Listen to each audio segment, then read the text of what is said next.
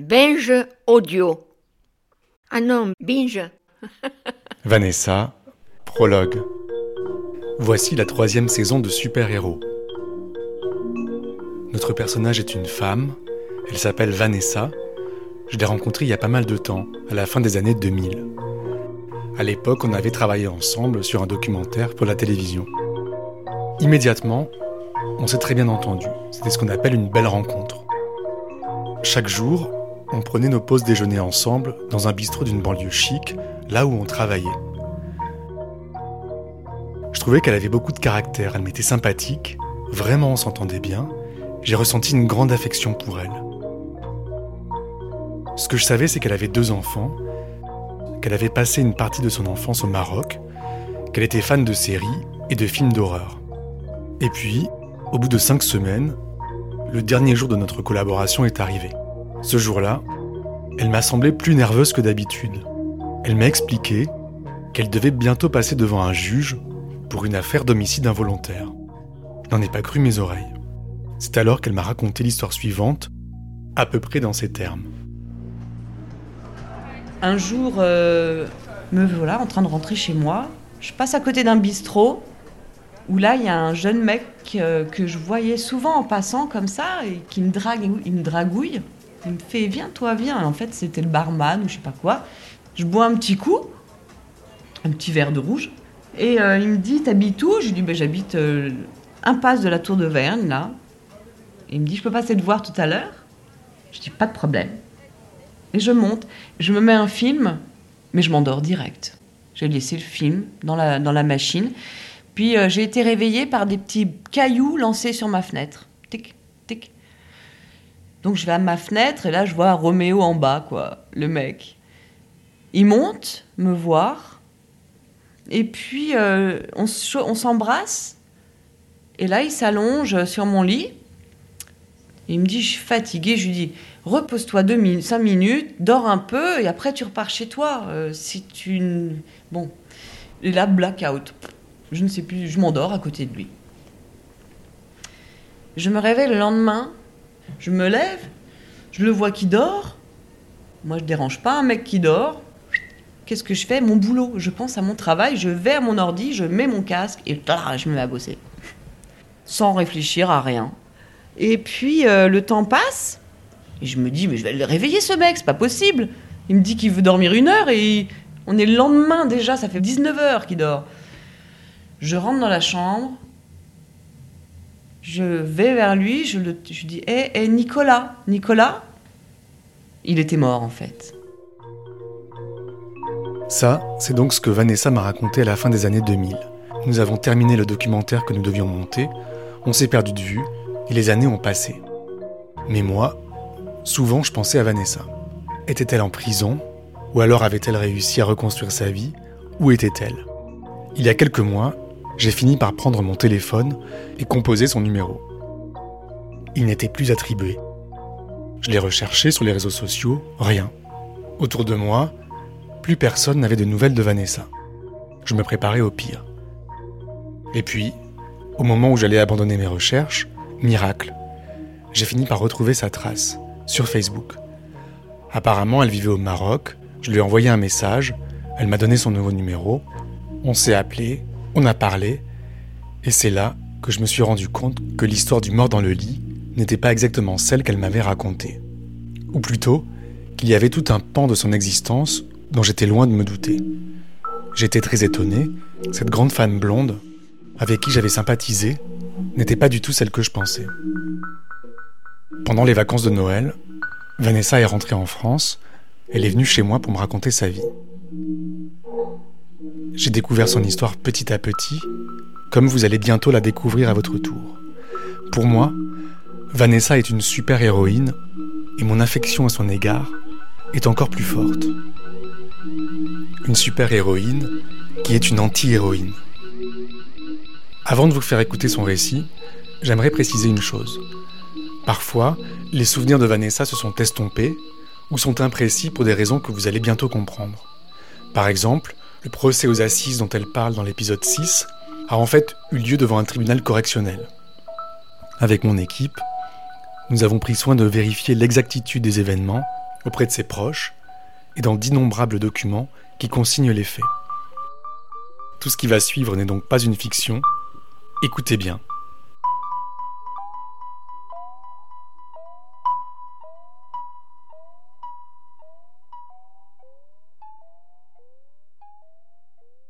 Vanessa, premier épisode. Je suis née en 1972, le 21 septembre. 3-2-1. Je suis blonde, je fais 1m72, les yeux bleus.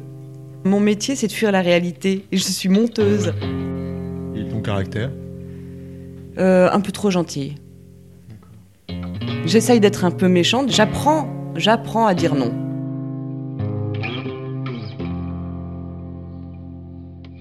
Alors, mes parents sont dans le cinéma. Mon père était l'assistant de Bertolucci.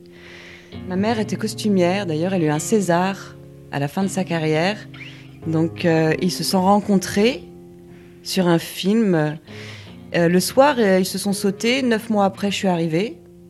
Ma mère a dit à mon père « Merci, au revoir ». Ma mère féministe, à l'époque, lui dit « J'ai pas besoin d'un homme pour élever un enfant ». Et mon père lui répond « Non mais ça va pas, je suis féministe moi aussi. On va aller élever cet enfant ensemble. » J'ai aujourd'hui 44 ans, ils sont toujours ensemble. C'est pas mal, non ? C'est quel genre de personne, tes parents ? Voilà, mon père n'a pas eu de parents. Enfin, il a eu des parents qui ne se sont pas occupés de lui. Il a eu un père qui l'a abandonné. À sa naissance, ses parents sont partis au Canada. Ils l'ont laissé à sa grand-mère. Et sa mère, qui était très malade, est revenue quelques années après seule. Donc il n'a jamais connu son père. Et il a été élevé en pension, dans des pensions. Pour les gens actuels, on dirait c'est un baba cool. Ben déjà, il m'appelle camarade. Ça veut tout dire. C'est-à-dire qu'il n'y a pas vraiment des rapports parents-enfants. Ce sont des rapports d'adulte à adulte, depuis toujours. Alors il a une force tranquille, il est hyper zen, il s'énerve jamais, il est jamais en colère. Donc quand tu parles de ton père, tu parles de manque en fait. Tu dis qu'il a manqué de ses parents, quoi. Oui, je pense qu'il a manqué de ses parents, mais qu'il ne l'avouera jamais. Ouais. Il me dit ce qu'on ne connaît pas ne manque pas. Je suis pas d'accord. Et ta mère alors ? Alors ma mère, elle a commencé, elle était mannequin. C'était une très très belle femme. Elle était mannequin chez V2V, les maillots de bain. Et donc ma maman est devenue costumière dans le cinéma. C'est comme ça qu'elle a rencontré mon père. D'accord. Donc mes parents étaient rarement là quand même, parce que les tournages de long métrage, c'est entre 3 et 6 mois. Et moi, ils m'envoyaient au Maroc, chez une amie à eux. C'est là-bas que j'étais élevée. Je faisais des allers-retours entre le Maroc et la France.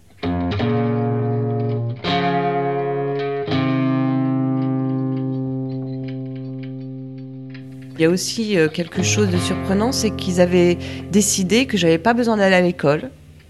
Ma mère pensait qu'elle pourrait me faire l'école elle-même quand elle est là. Et un jour, donc c'était au Maroc, j'avais 4 ou 5 ans, c'est un âge où normalement on a commencé l'école. Moi, j'y allais pas. Et un jour, un matin, ma mère me cherche partout. On était dans la banlieue de Dessawira à ce moment-là, dans un petit village. Elle me cherche, elle me trouve pas. Pas trop inquiète, de toute façon, c'est la campagne. Elle m'a retrouvée à l'école coranique. J'avais suivi les enfants, moi. Je voulais aller à l'école comme tout le monde. Tu te souviens de ça ? Oui, je m'en souviens très très bien. Ils m'ont mis dans une pièce avec un tableau, des craies. Ils m'ont laissée et je me sentais bien. J'avais l'impression d'être un enfant normal.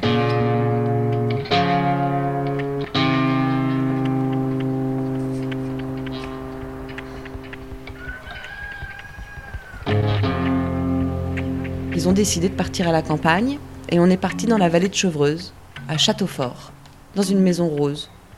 Ah bon ? Ah oui, c'était magnifique. C'était le potager, tout le monde... on vivait tout nu toute l'année, dans le jardin, enfin tout l'été. Il y avait une petite rivière en bas, c'était assez idyllique. Ce qui est assez marrant, c'est en te racontant ça, je réalise que les voisins étaient des Allemands qui s'appelaient Maso. J'étais tout le temps fourrée là-bas. Et finalement, Et c'était pas drôle du tout. C'est-à-dire que chez les mazos, on se tenait à table, on mettait les deux mains comme ça, sinon on prenait une torgnole. Et ben moi, j'adorais. J'avais besoin qu'on me donne des torgnoles, apparemment. En tous les cas, j'ai été élevée beaucoup par les mazos qui m'ont expliqué comment on fait pour manger la bouche fermée, etc. Parce que chez moi, je pouvais manger avec mes doigts, il n'y avait pas de problème. Mes parents m'ont jamais grondé ou donné des fessées. Ils m'ont toujours parlé, expliqué. Et ils m'ont toujours fait confiance. Même le pire, j'ai fait le pire. Eh ben, ils m'ont toujours quand même dit bravo. Ils m'ont toujours encouragée, malgré tout. Ils ont confiance, quoi.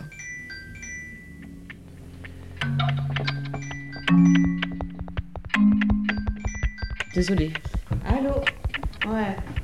Ça va et toi? Ouais, ça va. Je suis en train de faire, tu sais, un interview, là. Je suis chez un ami qui fait un petit travail d'interview sur ma vie. Tu peux me rappeler un peu plus tard?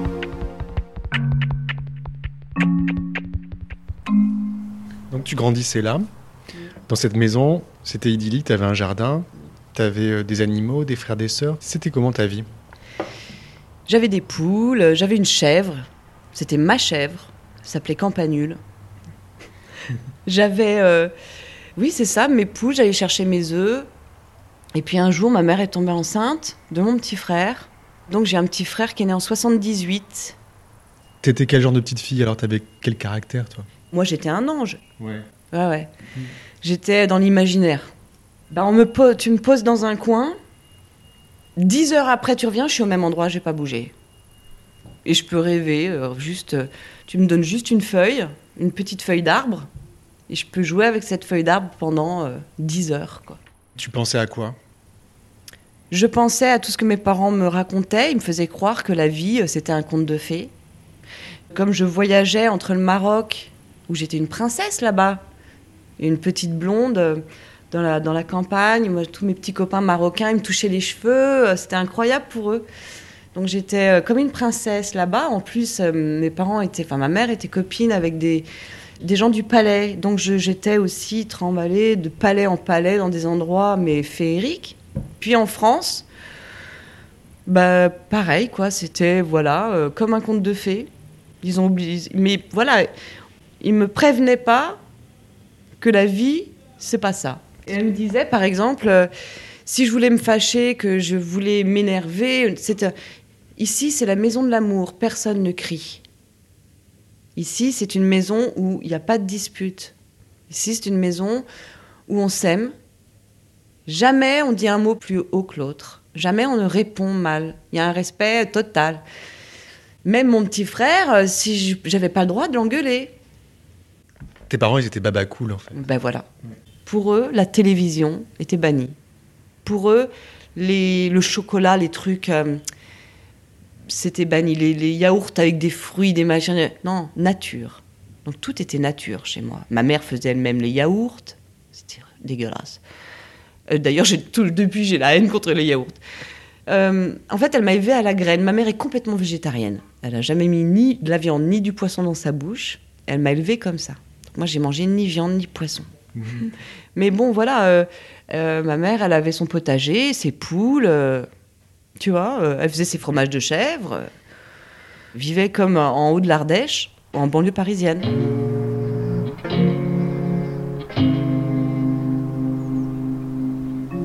C'est comme si t'avais été vraiment un peu protégée du monde extérieur, coupée quoi, t'as été coupée du monde extérieur. Je vis en communauté un peu, c'est-à-dire que dans ma maison tout va bien, mais dès que je sortais, ça ne correspondait plus du tout à ce qu'on m'apprenait quoi. J'étais un peu perdue. Donc tu n'allais pas à l'école? Non. Tu rencontrais peu d'enfants de ton âge finalement? Est-ce qu'à un moment tu t'es rendu compte que le monde était violent ou pas du tout? Non, je rencontrais beaucoup d'amis toxicos de mes parents qui venaient à la campagne pour décrocher. Décrocher de quoi? De la drogue en général, surtout de l'héroïne et l'opium à l'époque. Donc je me souviens de beaucoup de gens malades qui passaient par là et que ma mère épongeait parce qu'ils transpiraient beaucoup. Elle me disait, mais t'inquiète pas, il est malade. Puis après, hop, les gens allaient mieux, ils repartaient à Paris. Mais c'était quand même un endroit où les gens passaient pour aller mieux. Moi, je voyais tout. Ils m'ont jamais rien caché.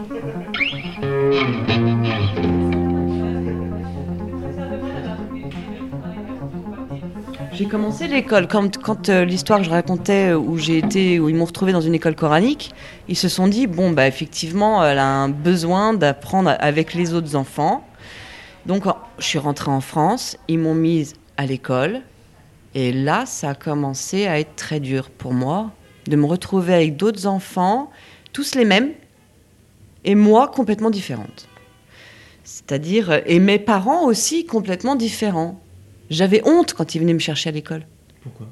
Parce que mon père portait des sabots, des moumoutes, des trucs en poil de bouc, enfin bref. Et moi, je voulais être normale avec des parents ploucs. J'avais des intellos en pattes d'éléphant qui venaient me chercher le joint au bec. Ça va pas. Moi, je voulais être comme tout le monde, passer inaperçu, et là, j'étais grillée direct.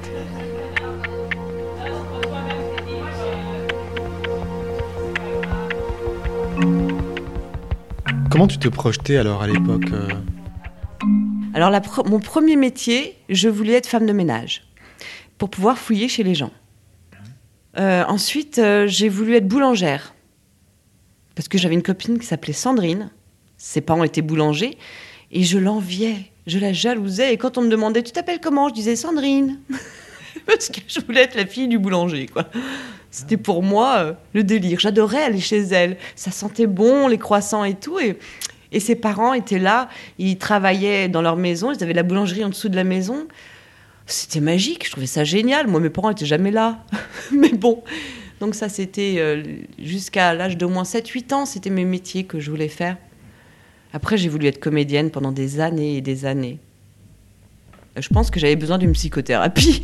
J'avais besoin de voir un psy. Oui, je pense que j'avais besoin de parler. J'avais besoin d'une psychothérapie, c'est-à-dire que j'ai quand même à 13 ans vécu ce truc. On a fait comme si de rien n'était. À suivre.